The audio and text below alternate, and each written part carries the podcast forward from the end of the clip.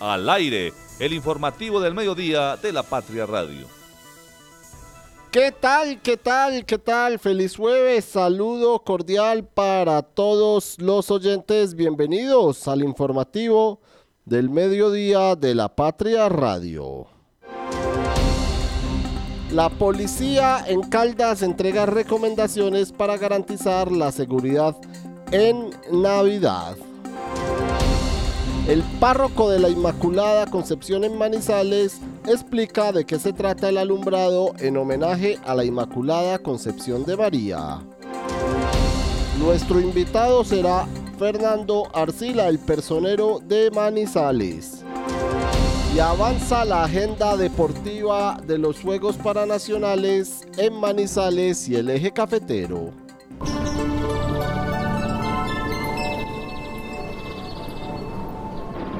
Once de la mañana, 35 minutos. Avanzamos a esta hora en la ciudad de Manizales. Vamos a revisar las condiciones climáticas a esta hora en la capital caldense, cuando tenemos 15 grados de temperatura a esta hora en la ciudad de Manizales. Ya estamos más bien, ya se nos actualiza acá la página, ya estamos sobre los 19, los 20 grados de temperatura en la capital caldense, aunque el cielo está mayormente nublado. Inclusive las condiciones del clima para este jueves nos dicen que hay algunas tormentas dispersas. Por acá ya tenemos a nuestro compañero Santiago Zapata, inclusive ya arropado, anda con chaqueta él, y esa es la recomendación para las personas en esta tarde, que salgan con chaqueta. La sensación térmica hasta ahora es de 69 grados, la humedad del 74%, la nubosidad es del 78% en la capital caldense, y para esta tarde, ojalá que no para esta noche, se esperan algunas lluvias o tormentas dispersas, probabilidades del 45%, del 47% también para esta tarde y esta noche, es hasta las 7 de la noche, y luego se estaría despejando la ciudad. El tráfico a esta hora. Vamos a revisar la movilidad a esta hora en la ciudad de Manizales. 7 de diciembre ya, entró la Navidad en pleno, se nos están yendo los días, pero los trancones continúan en la capital caldense. Hay que decirlo, no son tan largos como en época escolar, como en una época normal, pero en nuestro mapa virtual sí podemos observar varios puntos en rojo en este día. Empecemos, por ejemplo, por el centro de la ciudad, por el centro de la capital caldense, donde está congestionada a esta hora la carrera 22, casi que desde el centro comercial Parque Caldas, inclusive un poco más atrás, desde el puente de Fundadores, hasta el sector de casi de la alcaldía de Manizales, unos metros antes donde está ubicado el hotel Las Colinas. La carrera 23 sí que siempre presenta tráfico lento, y las calles 17, 18, también la calle 15 presentan tráfico lento a esta hora en el centro de la capital caldense.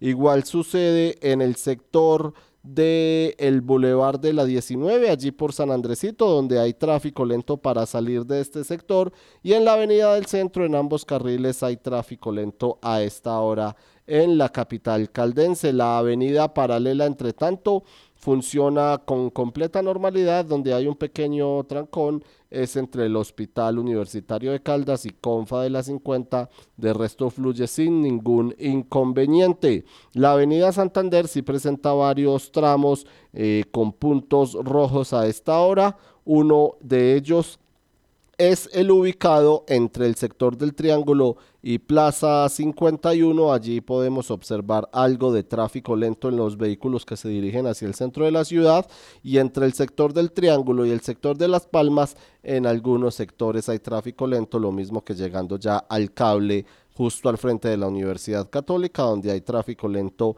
en ambos sentidos. La avenida Kevin Ángel, el trancón largo a esta hora, don Santiago, lo podemos observar desde el conjunto Piamonte hasta las obras de el intercambiador vial de los Cedros. Allí sí hay trancón prolongado hasta ahora, y lo mismo en el sentido contrario para los vehículos que descienden de la Universidad Autónoma y se dirigen hacia la avenida Kevin Ángel, pues llegando a las obras del intercambiador vial de los Cedros hay trancón, pero este trancón que se presenta en las obras de los Cedros es debido a las obras que allí se realizan, y por eso los pares y sigas que hacen que el trancón sea mayormente prolongado. Y en la terminal de transportes Los Cámbulos, en la vía Panamericana, también hay tráfico lento en ambos sentidos.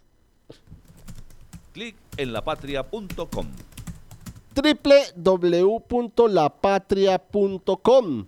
Ahora nos acompaña el crack Santiago Zapata, nuestro compañero de la unidad digital. Santiago, feliz jueves, feliz alumbrado, feliz diciembre, bienvenido a nuestra emisión. ¿Qué tal? Buenos días. Muy buenos días para David, para los compañeros, para todas las personas que se conectan a esta hora. Espero que estén teniendo, como dice usted, un muy feliz jueves, un muy feliz día de alumbrado, un muy feliz diciembre, un día pues por lo menos más fresco que en los últimos que ha habido aquí en la ciudad, un día nublado, un día cubierto, así ya estoy aquí con la chaquetica puesta, está haciendo un poco de frío, sé que es friolento, pero señor. También aprovecho para hacer una pequeña cuña, y aprovechando que usted mencionaba en el reporte del tráfico los represamientos en el sector de Los Cedros en este momento, para invitar a todas las personas que nos escuchan a esta hora a que en próximos minutos visiten lapatria.com o nuestro canal de YouTube, es La Patria Manizales, y conozcan precisamente sobre este proyecto, el intercambiador vial de los Cedros, el nuevo capítulo de Un Café, que trata sobre la historia, sobre la trayectoria que ha tenido este proyecto de infraestructura en la ciudad, que ha tenido muchos tropiezos en la gestión predial y en el avance de obras, y que a pesar de que ha avanzado a buen ritmo en los últimos meses, pues todavía le faltan por lo menos 10 meses más de ejecución. Hasta octubre del próximo año anunció la Secretaría de Obras Públicas que se extendería este proyecto, y pues en lapatria.com y en nuestro canal de YouTube La Patria Manizales podrán encontrar próximamente este capítulo de Un Café llamado Un Café Trasnochado. Qué bueno, le falta potencia entonces a ese rayo acelerador de la Alcaldía de Manizales, y por eso esta semana nos tomaremos un café trasnochado. Saludamos a esta hora a nuestros compañeros. Vamos con Marta Lucía Gómez. Marta, feliz jueves, bienvenida, buenos días. Muy buenos días, David. Feliz jueves. Marta, estás un poco lejos. Pues, David, ¿me escuchas? Sí, ahí sí, perfecto. Ok. Muy buenos días, David, para ti, para Santiago, para Fernando Alonso y sobre todo para todos los oyentes que nos están acompañando en esta emisión del informativo del mediodía. David, advertirles que hoy las personas deben tener muchísimo cuidado con el uso de pólvora, ojalá no la compren, ojalá no la usen. Yo lo decía ayer, ya van muchos quemados en el departamento, y esperando que estos 2 días de alumbrado a la Virgen terminen con un saldo 0 quemados en Manizales, donde pues tradicionalmente estas fechas han dejado muchísimas personas afectadas por este hecho, y todo por usar la pólvora sin tener la experiencia para hacerlo. Tenemos 10 quemados en total en este año, 5 dentro del periodo de vigilancia de las autoridades que empezó el 1 de diciembre, y otros 5 antes del 1 de diciembre, es decir, hasta el 30 de noviembre, pero en total, juntando los dos, porque pues, es un día de diferencia, van 10 quemados en el departamento de Caldas. Saludamos a Fernando Alonso Ramírez. Fernando, feliz jueves, bienvenido, buenos días. Buenos días, David, Marta, Santiago, a todos los oyentes. Y David, en parte está congestionado hoy la ciudad, pues porque esto es como es tradición que el 7 y el 8 de diciembre, sobre todo el 7, se colmen las calles, todo el mundo está acelerado. Hoy muchas empresas trabajan en jornada continua para soltar a la gente, y por ese motivo pues se liberó el pico y placa de taxistas hoy, ¿cierto? Entonces también eso aumenta la cantidad de vehículos, porque la ciudad estaba muy muy calmada. Mire que usted toda la semana nos reportaba que más o menos fluía el tráfico por todas partes. Hoy el tema está más parado y supongo que en parte tiene que ver por eso, porque después de las 5 de la tarde no consigue un taxi nadie en esta ciudad. Es uno de los días más difíciles para conseguir transporte. De acuerdo, este mes es imposible. E ir al centro de Manizales, inclusive a caminar el centro, también está difícil, señor. Santiago, ¿qué podemos encontrar a propósito en lapatria.com? Pues continuamos hablando de temas sobre las celebraciones decembrinas en el departamento de Caldas, y es que la policía del departamento, en articulación con la gobernación y las alcaldías de los municipios, presentó ayer en Anserma el Plan Navidad denominado Siempre Presentes, con el objetivo de brindar mayor tranquilidad y seguridad a los habitantes de Caldas en esta temporada de fin de año del 2023. La estrategia tiene 6 componentes principales, que son en la seguridad de las vías, el comercio, terminales de transporte, tiendas, plazas de mercado y parques. En este sentido, de acuerdo con el reporte que nos hace el Departamento de Policía Caldas, todos los integrantes de la institución están dedicados a trabajar en frentes que abarcan seguridad, prevención, movilidad, turismo y lucha contra el tráfico de especies de fauna y de flora. Pero también, aparte de presentar este proyecto, la policía nos hace unas recomendaciones a todos los ciudadanos de Caldas para garantizar la seguridad, no solamente en el aspecto de movilidad o de evitar que haya robos o accidentes, sino que también nos extiende consejos sobre todo tipo. Por ejemplo, nos dice: durante las compras navideñas evite llevar altas sumas de dinero en efectivo y no descuide sus elementos personales. También, si necesita retirar excesivas cantidades de dinero, solicite el acompañamiento de la Policía Nacional. Y también recomiendan realizar transacciones en línea. También nos dice la policía que al conducir en carretera o en vías urbanas controle la velocidad y verifique el estado de los vehículos, no consuma bebidas embriagantes o psicoactivas y atienda las normas de tránsito. Estas son algunas de las recomendaciones de esta institución para evitar que haya problemas de cualquier tipo en lo que resta de este 2023. En www.lapatria.com/caldas, en nuestra sección Caldas, podrán encontrar todas las recomendaciones y toda la información sobre este plan de seguridad ejecutado por la policía, por la gobernación y por las alcaldías municipales en todo el departamento de Caldas. Recomendaciones muy pertinentes, Santiago. A propósito, Marta, que ya ha venido dando todas esas recomendaciones esta semana, y ya hoy la policía en el departamento pues entrega las recomendaciones para garantizar la seguridad de los caldenses. Santiago, ¿qué más podemos encontrar? Pasamos ahora a una noticia deportiva internacional, y una noticia que puede generar incluso nostalgia para muchos amantes del fútbol, y es que el Santos, un equipo grande, un equipo histórico de Brasil, descendió anoche por primera vez en la liga brasileña tras perder en casa el último partido por un resultado de 1-2 ante Fortaleza, en una derrota que provocó desmanes de sus hinchas e incluso el incendio de vehículos en los alrededores del estadio.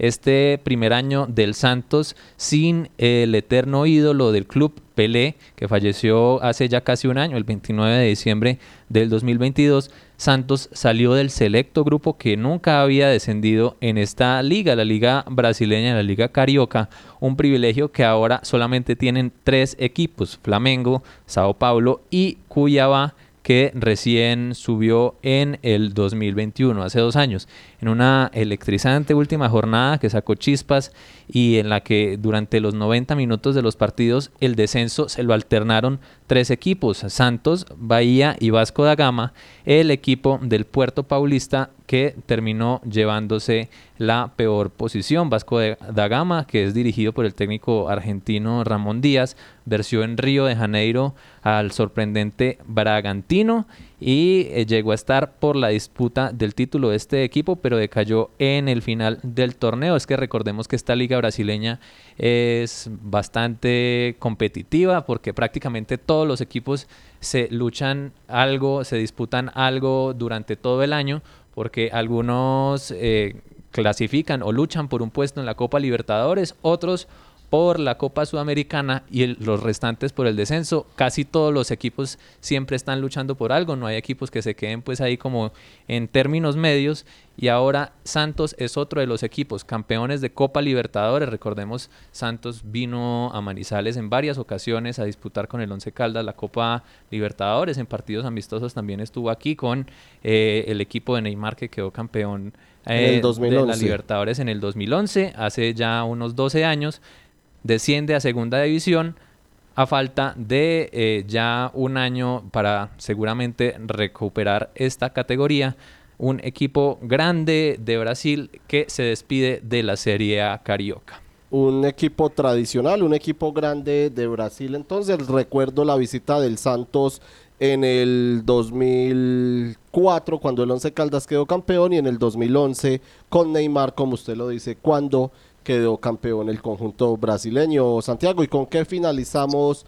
Perdón, señores. Sí, señor, adelante. Yo sabía que iba... Adelante. Que este tipo de cosas funcionen para que los hinchas del Once Caldas y principalmente los directivos del equipo se den cuenta que cualquiera puede descender, un descuidito y puede pasar. Si le pasa a un gigante como este, imagínense a quién no.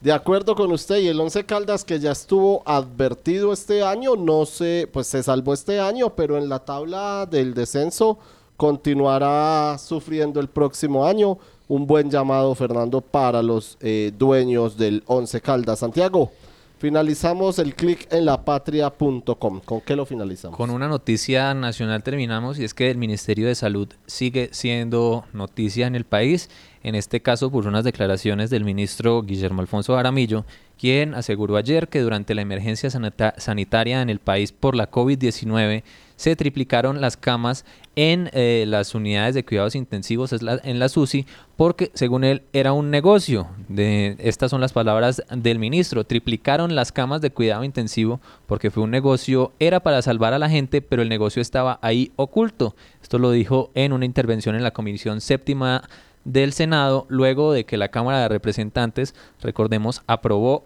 la reforma a la salud.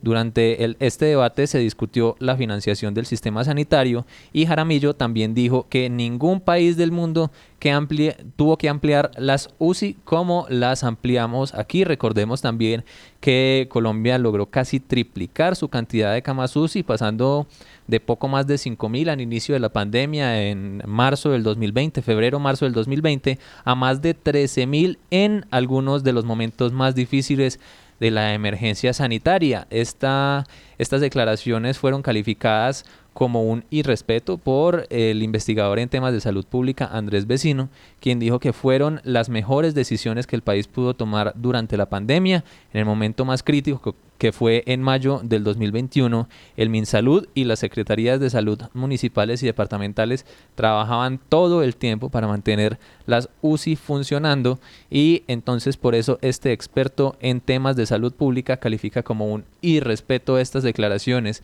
del Ministerio de Salud, que ya ha tenido varias salidas en falso en estos últimos días, también sobre el tema de la pandemia, relacionado ya específicamente con las vacunas, que de acuerdo con este funcionario habrían sido parte de un experimento y no habrían pasado por las pruebas necesarias para aplicar la inoculación a la ciudadanía, pero pues esto fue objeto de polémica, cosa que luego se confirmó que en realidad todas las vacunas aplicadas aquí en nuestro país pues tenían todos los certificados para aplicarse con seguridad. Así es, Santiago, y sobre la reforma a la salud los invitamos a que visiten lapatria.com o revisen la página 5 de salud de La Patria de hoy, hablando de la reforma a la salud con la visión de los caldenses. Santiago, ¿cuál es nuestro sondeo en lapatria.com? Bueno, y no nos podemos salir de las preguntas relacionadas con las celebraciones decembrinas, y hoy repetimos una pregunta que hicimos hace alrededor de un mes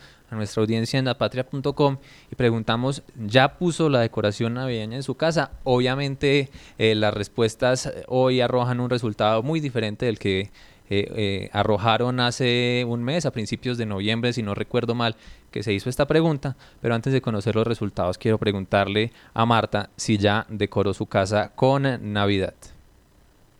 Sí, Santiago, bienvenidos todos, ya la casa, ya es un hogar navideño desde la entrada de la casa y en todas partes, ya Navidad, huele a pura Navidad en mi residencia. ¿Y Fernando? Como desde octubre, no, mentiras, pero en noviembre sí, eso en la casa es cosa fregada, señor.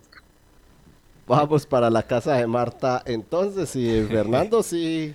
Ya lo había advertido acá.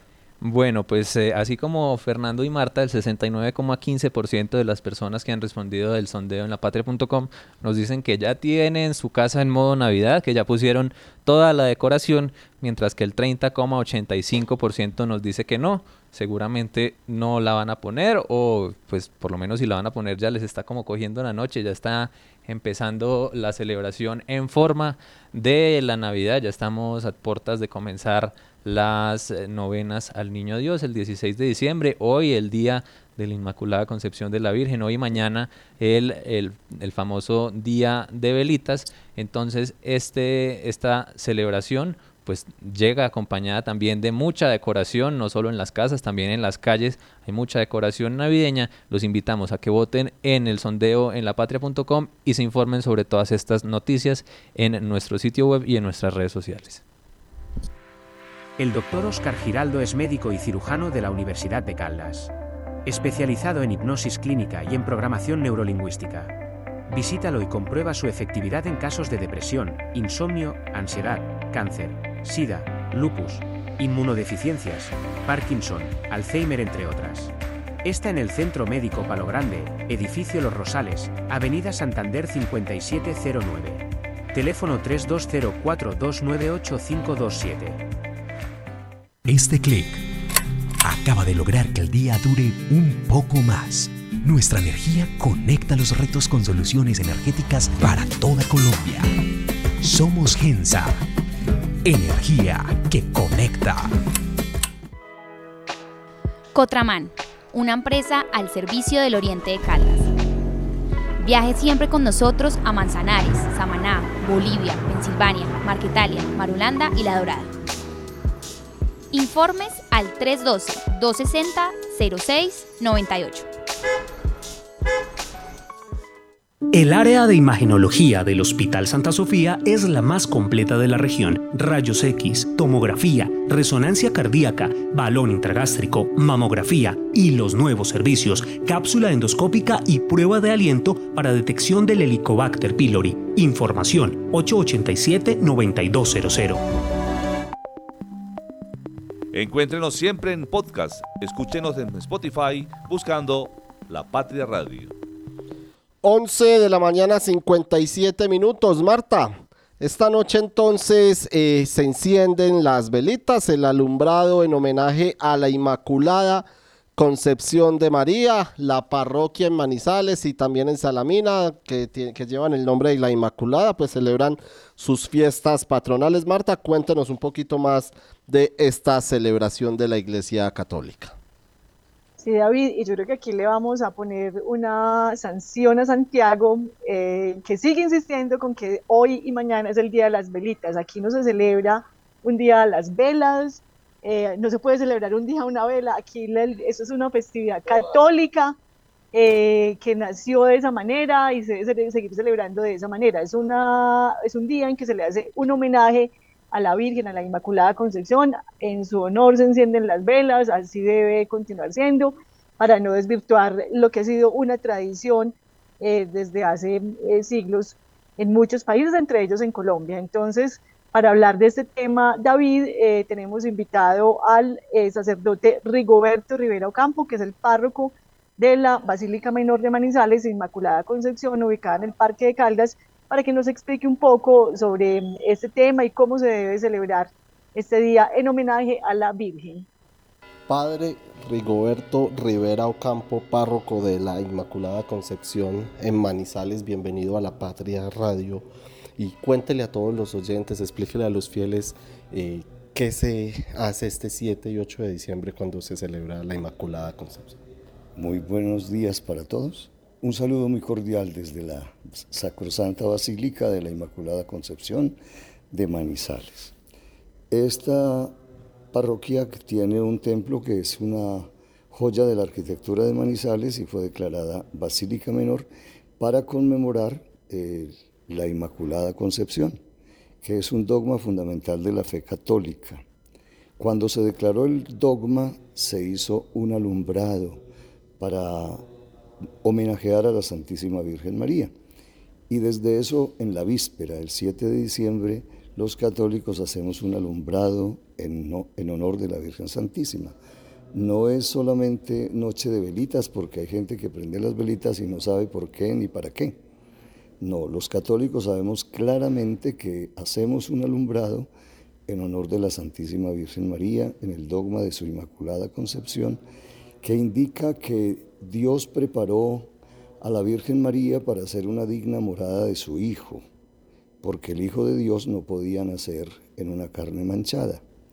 Segundo, en atención a la muerte redentora de Cristo, que era el momento de la alianza entre la humanidad y Dios, una mujer nos representó y tenía que estar a la altura del Hijo de Dios. Él se abajó como Cordero Inmaculado y elevó a una mujer inmaculada para que en nombre de la humanidad sellara la alianza nueva y eterna en la cruz. La Basílica de la Inmaculada Concepción celebra de manera muy especial el 8 de diciembre la solemnidad con un privilegio especial por ser Basílica Menor, la indulgencia plenaria. Las personas que confesándose sacramentalmente, comulgando y orando por el Santo Padre asistan a la misa en la Inmaculada, pueden lucrar la indulgencia plenaria. La indulgencia es un indulto de la Iglesia para perdonar la pena temporal debida por los pecados perdonados, es decir, por los pecados confesados, que se puede aplicar para la persona que la lucra o la gana o por las almas del purgatorio. Padre, ¿qué celebración tienen ustedes acá este jueves y este viernes los horarios de la Santa Misa? Es decir, el jueves en las vísperas tenemos la clausura de la novena, haremos un alumbrado en el atrio con la imagen de la Virgen y rezaremos el rosario y la novena. Aquí mucha gente asiste a ponerle una velita a la Virgen a las 6 de la tarde antes de empezar el alumbrado oficial. Pero es un homenaje a la Virgen aquí en la Inmaculada, en el atrio. Y el viernes, que es la solemnidad, tendremos misas de precepto, porque el viernes 8 de diciembre es uno de los 3 días de precepto que quedaron en el calendario de la Iglesia, donde obliga a oír Santa Misa, porque es precepto. Tendremos misas a las 8, a las 10, a las 12, a las 5 y a las 6, dentro de las cuales se puede lucrar la indulgencia plenaria. Finalmente, Padre, ¿cuál es ese mensaje para los ciudadanos que se toman estas fiestas católicas como una fiesta de otro tipo y no lo ven desde el catolicismo? Los católicos vamos entrando en un proceso de mundanización, que es lo que queremos recobrar la auténtica valía de la fe a través de procesos normales de evangelización, que instruyen a la gente en su verdadero sentido. Cuando se pierde el sentido, se paganizan las cosas y entonces el mundo nos arrebata el sentido religioso para darle un sentido meramente pagano y mundano. Los católicos hemos entrado también, desgraciadamente, en esos ritmos, pero la evangelización nos invita a recuperar el verdadero sentido de la fe. Gracias, Padre, por estar en el informativo de La Patria Radio. Un buen saludo para todos y al empezar la Navidad les deseamos bendiciones del cielo y nuestros mejores deseos por su bienestar. Muchas gracias al sacerdote Rigoberto Rivera Ocampo, párroco de la Inmaculada Concepción en Manizales de la Basílica Menor, quien nos explicaba de qué se trata esta celebración, como dice Marta, como se debe decir bien, del alumbrado a la Virgen María. Ahora nos vamos para Salamina, Caldas. Vamos a escuchar a Andrea Gómez Gómez y la invitación que nos tiene para este fin de semana sobre una caminata canina, o más bien para una caminata canina. La Fundación Protectora de Animales, Mi Mejor Amigo, del municipio de Salamina, les extiende la invitación para que se inscriban y participen de la quinta caminata canina que se llevará a cabo este domingo 10 de diciembre desde el parque principal hasta la piscina Los Mangos. Allí tendremos recreación para los perritos, venderemos los almuerzos, venderemos alguitos y muchas cosas más. Va a ser un día súper divertido para pasar con sus peluditos. Entonces los invitamos a que se animen, a que vayan y pasen un día sabroso. Recuerden que esto es en pro de los animalitos más vulnerables, de los animalitos abandonados, de los animalitos maltratados o de que no tienen como la oportunidad de que sean atendidos, de que sean esterilizados.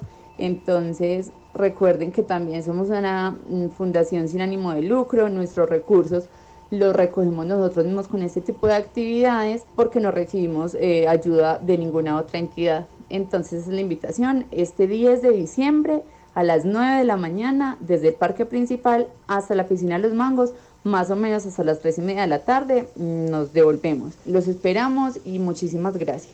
Conectar personas con soluciones energéticas es la idea que mueve a GENSA, una empresa con más de 400 colaboradores que trabajan por brindarle energía a su país. Somos GENSA, energía que conecta. Recuerde que usted también puede acceder a los servicios del Hospital Santa Sofía de manera particular y con las tarifas más económicas de la región. Consulta con especialistas a 64.500 pesos y consulta con subespecialistas a 129.000 pesos. Mayor información, 887-9200, extensión 752. ¿Sabes qué sucede con el deporte, la economía, la política, el entretenimiento de Manizales, Caldas y el país? Suscríbete a La Patria Impresa 3 meses por solo 92.000 pesos o a La Patria Digital por 1 año por solo 89.000 pesos. Y entérate de todo lo que pasa dentro y fuera de tu ciudad con La Patria, el periódico de casa. Informes 893-2880.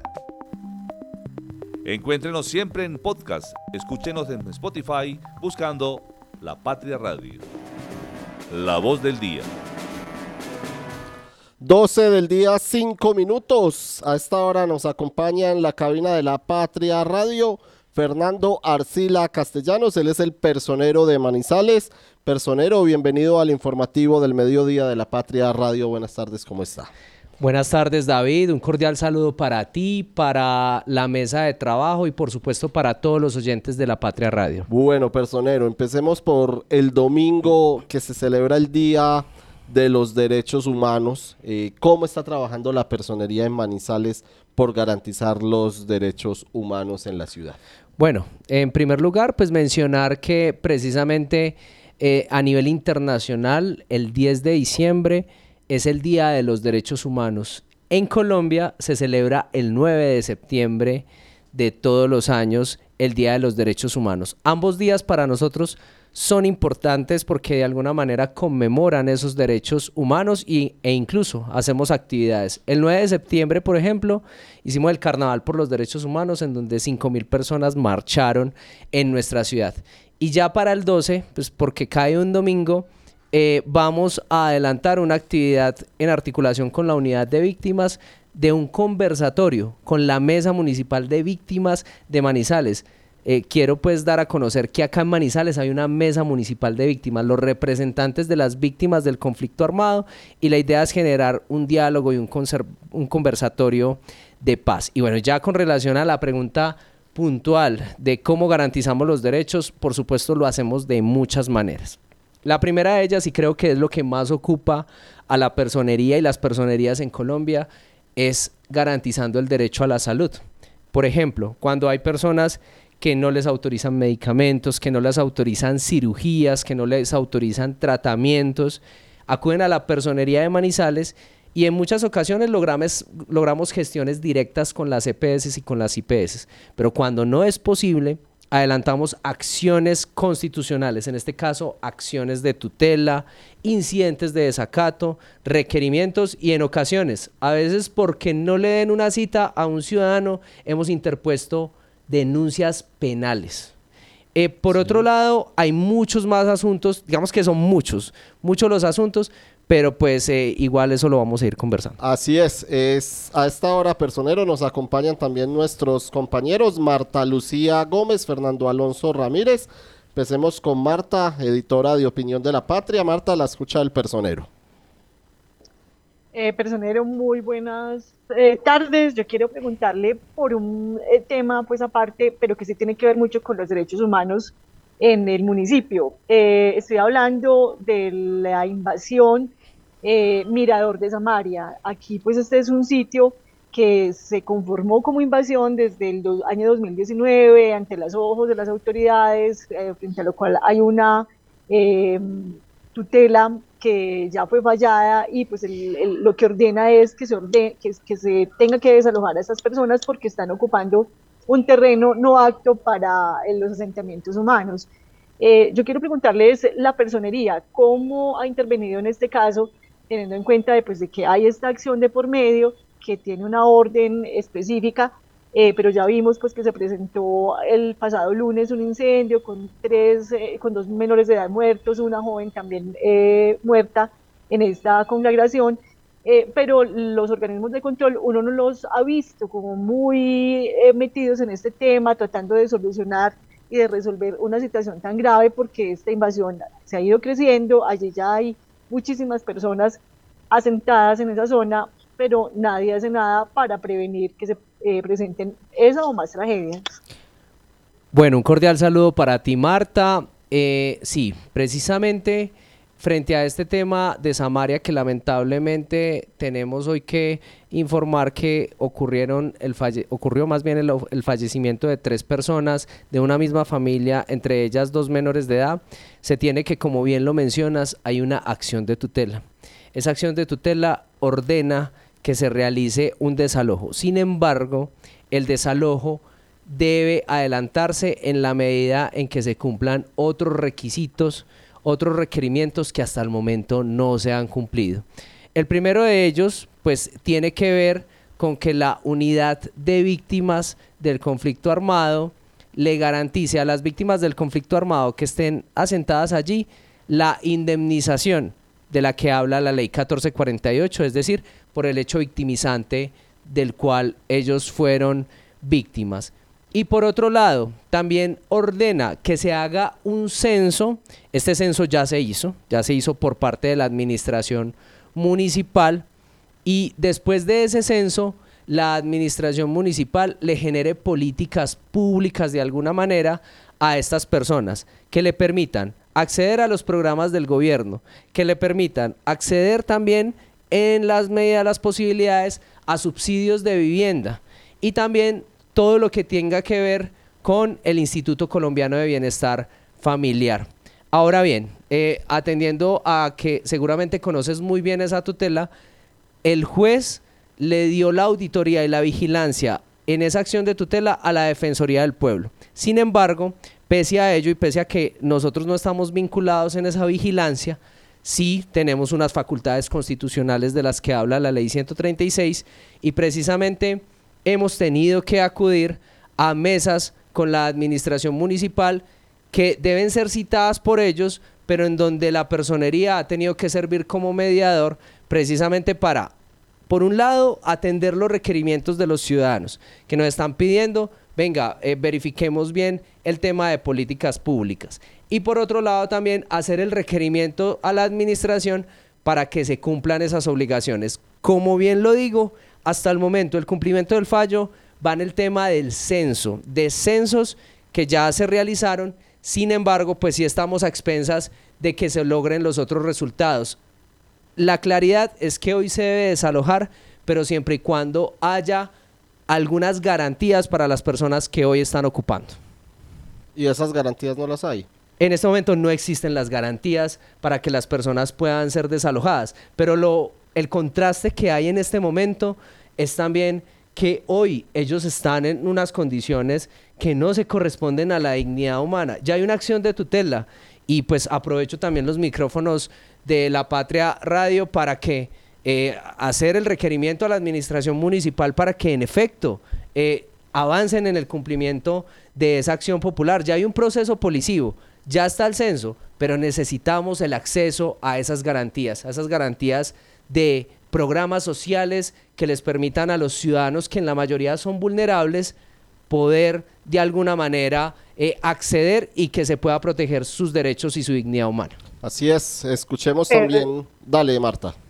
No, una acotacióncita ahí, David, al personero, y es que usted que tiene experiencia en ese tema, realizar un censo puede tomarse tanto tiempo, es que eso me parece a mí como exagerado, teniendo en cuenta que lo empezaron desde el año pasado, a inicios de este año, hacia febrero, anunciaron que ya casi iba a estar listo para tomar decisiones a quienes realmente se debían enfocar las ayudas, pero ya estamos en diciembre y no se conoce nada de ese proceso. Claramente, pues, de acuerdo pues a la agilidad que tengan las administraciones, se logra la consecución de un buen censo. De hecho, en este momento ya se hizo un censo inicial. En ese sentido, pues hoy estamos a expensas, es de que se avance en que a partir de ese censo, la administración municipal identifica unas familias que están allá y al identificarlas, le diga a la administración municipal, familia, usted puede acceder a este programa social, usted puede acceder a este tipo de cosas, precisamente para ya proceder al desalojo, porque hoy también la inspección de policía ya tiene aperturado el proceso de desalojo. Entonces, ambas cosas tienen que darse, pero no se puede dar el desalojo en la medida en que no se den las garantías para estos ciudadanos. Fernando. Gracias, David. No, precisamente sobre el censo, pues eso que usted acaba de decir, lo que preguntaba Marta, pues tiene que ver con que en el censo estaba que una de las casas no era ocupada. Entonces, si esa casa no es ocupada, ¿por qué no había sido destruida y no había sido tumbada? O sea, ¿hasta dónde hay responsabilidad administrativa? Y en esto quiero ser enfático. Yo no estoy hablando que aquí pues hay dolo y que los administradores tienen que ser culpables, pero sí hay una responsabilidad administrativa de no actuar a tiempo, porque en buena parte la complejidad de esta invasión pasa porque se dejó crecer más de la cuenta, como suele suceder en Manizales y como se ha vuelto costumbre en las dos últimas administraciones, porque antes, después de mucho tiempo, cuando se lograron erradicar varios asentamientos subnormales en la ciudad, pues había controlado muchísimo que no se crecieran estas invasiones. Entonces puede haber responsabilidades administrativas. ¿Y la personería podría empezar a promover algún tipo de acción en ese sentido? Sí, precisamente, de hecho, ya nosotros iniciamos una indagación previa para poder determinar pues por qué son las demoras en el cumplimiento del fallo, porque si bien es cierto, hemos venido verificando que se han cumplido algunas partes del fallo. De hecho, el censo, de acuerdo al fallo, se debió realizar en 48 horas siguientes después de ejecutoria de la sentencia. Eso no se dio, pero igual ya el censo está. Pero entonces si estamos indagando es por qué no se ha avanzado en el cumplimiento de este asunto. Es que hoy, Fernando, y también te doy el saludo, hoy el gran problema es que las personas no tienen por qué estar allá, además porque están allá en condiciones indignas, se les está afectando sus derechos fundamentales. De ahí que una decisión judicial hoy haya dicho que hay vulneración a sus derechos y por eso han tomado órdenes. Entonces, en ese sentido, ya tenemos una indagación previa al respecto. Adelante, Fernando, Marta.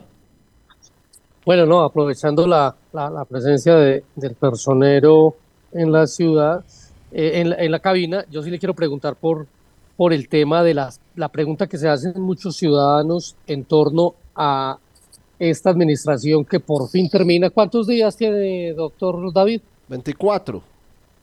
24, qué belleza. Bueno, cada vez falta menos. ¿Qué responsabilidad le cabe a la personería y a las IAS en general de que esta administración pues, nos haya dejado la ciudad como nos la dejó en tantos frentes? ¿Sí? Yo sé que usted no tiene competencias sobre el alcalde o los secretarios, pero sí sobre funcionarios intermedios y menores en torno a situaciones que se presentaron, que hay falta de planeación en las obras, hay exceso de gasto, pues eso es más de Contraloría, pero ¿hasta dónde la personería pudo haber hecho más, personero? ¿O cómo le explica usted a los ciudadanos que están reclamando por qué las IAS no hicieron nada en este tiempo? Bueno, no, Fernando, muchas gracias por permitirme precisamente explicar lo que se ha venido haciendo. Y yo creo que se puede salir a la calle y a preguntarle a los ciudadanos, a los líderes sociales, a las personas, y van a advertir todo lo que hemos hecho en el control a la administración por parte de la personería. De hecho, pues situaciones como el INEN, que se iban a acabar, se salvaron gracias al control administrativo y disciplinario que se hacía por parte de la personería. Pero no solo en términos preventivos hemos actuado, también hemos sancionado funcionarios públicos, y de hecho pues Marta nos ha acompañado a varias ruedas de prensa en donde hemos dado cuenta de las sanciones a los funcionarios públicos. Hoy podemos decirle a la ciudadanía que sancionamos con destitución e inhabilidad para ejercer funciones públicas por 10 años a la exdirectora científica del Hospital San Isidro por presentar un documento falso. Hoy podemos decirle a la ciudadanía que también sancionamos a un bombero en la ciudadanía porque estaba de alguna manera colocando datos inexactos en los controles de incendio que se hacían en los establecimientos públicos. Hoy también podemos decir que sancionamos al exgerente de la Lotería de Manizales, el señor Arturo Espejo, con una multa de 50 millones de pesos a pagarle al Estado precisamente por malos tratos, por acoso laboral, esto incluso con enfoque de género, y también porque pues la mala imagen que ocurrió en el municipio de Manizales con relación a unos audios que rodaron al interior de la ciudad. Hoy podemos decir también que hemos suspendido provisionalmente a 2 docentes por presunto violencia sexual. Esto, digamos que son datos y son cifras que la personería de Manizales en su historia había presentado. Frente al tema de las obras, precisamente nosotros hemos permitido a través de mesas técnicas, porque como bien lo dices, aquí hay involucrados, nosotros sí sancionamos secretarios y gerentes de empresas descentralizadas, pero acá, por ejemplo, el tema de las obras, hay involucrados contratistas. Y en el tema de las obras, generalmente han tenido que ser de conocimiento de la Procuraduría General de la Nación.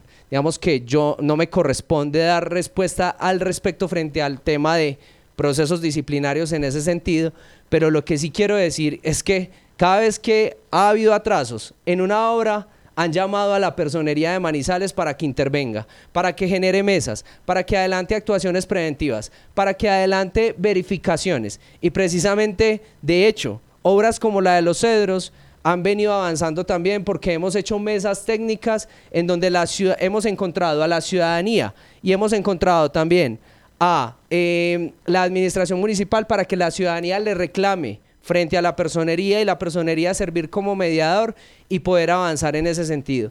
Obras como el Boulevard de la 48 también se pudo adelantar en ese tipo de mesas. Entonces, creo que hoy la personería de Manizales le puede responder a los manizaleños que, de acuerdo al alcance de sus competencias, hemos logrado muchas cosas en cuanto al control.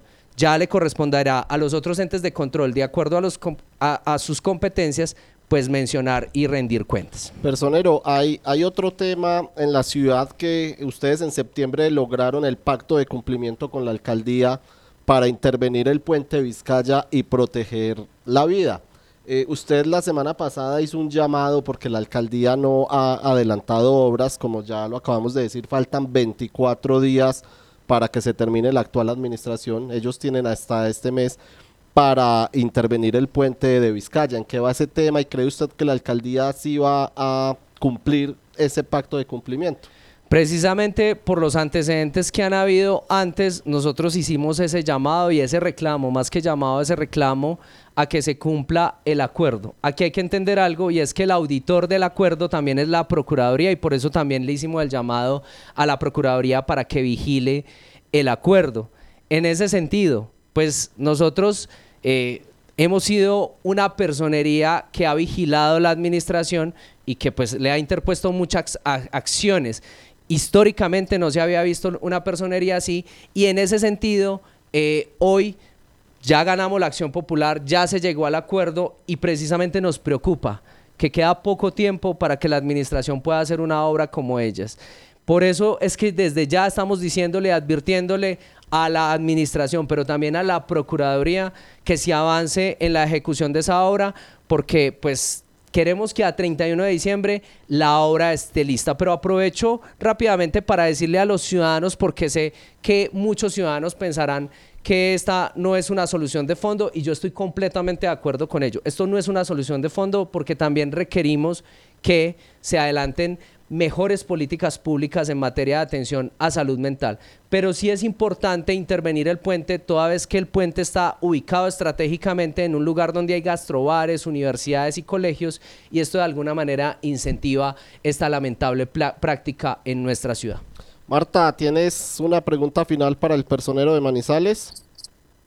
Sí, finalmente yo quiero preguntarle al personero, la reforma a la salud pues ya pasó su trámite en la Cámara de Representantes, fue aprobada, va el año entrante a sus dos debates en el Senado, pero ustedes que son las personerías que reciben en su mayoría quejas buscando una tutela para acceder a servicios de salud, ¿qué opinan de esa propuesta que está haciendo el Gobierno Nacional de la reforma a la salud? ¿Usted está de acuerdo o cree que no es la reforma que requieren el país, como lo han dicho muchas personas que no quieren que se termine con las EPS?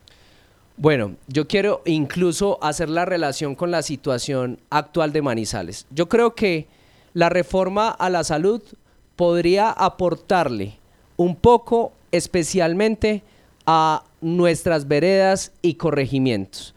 Digamos que hay cosas y en gran parte en cuanto a hoy cómo está el sistema de salud, hoy podría seguir funcionando pues como está en sus generalidades, pero yo creo que al menos en Manizales hoy hay ausencias en cuanto a las veredas y corregimientos, porque hoy la realidad de las veredas y corregimientos es que muchas personas están vinculadas al régimen contributivo, pero ninguna EPS tiene contratada, o muchas EPS no tienen contratos con Asbasalud, ni tampoco tienen IPS o lugares en donde se puedan atender a la población en las veredas y corregimientos. Entonces yo creo que rescato mucho de la reforma a la salud el hecho de que quiera llegar a ese tipo de lugares, a ese tipo de sectores, porque hoy las ausencias son muchas, especialmente en los lugares apartados del casco urbano. Hoy, por ejemplo, una persona, un campesino, voy a poner un ejemplo, se accidenta, se lesiona un pie con alguna herramienta por su trabajo, y para poder ser trasladada a la ciudad de Manizales, le debe pedir a un vecino que tenga carro que lo traslade a la IPS en donde pueda ser atendido. Eso tiene un costo, le cobrarán 100.000 pesos, 150.000 pesos para trasladarlo, pero aparte no tiene las condiciones para realizar un traslado como eso. Entonces, frente a eso, me parece que puede tener impacto positivo la reforma a la salud. Frente al tema de las EPS y otro tipo de situaciones, digamos que sí hay mayores reparos, pero pues por lo pronto en este momento estamos a expensas de qué es lo que dice el Congreso de la República, que es quien tiene en las manos la aprobación de esta reforma. Pues personero. De Manizales, adelante Fernando. Una pregunta, a ver si para ver si logramos concretar un tema. ¿Usted siente que tuvo un interlocutor válido en la alcaldía de Manizales? Se lo pregunto porque para nosotros ha sido muy difícil encontrar al alcalde de Manizales, hablar con él. Llevamos año y un mes buscando una entrevista con él y la ha negado, a pesar de que personalmente me encontré con él en dos oportunidades en la calle y me dijo que sí. Y el derecho de petición pues se ha violado reiteradamente en esta administración y varias personas han tenido que acudir a la tutela y demás. ¿Usted como personero sí ha tenido interlocutor válido en la administración municipal?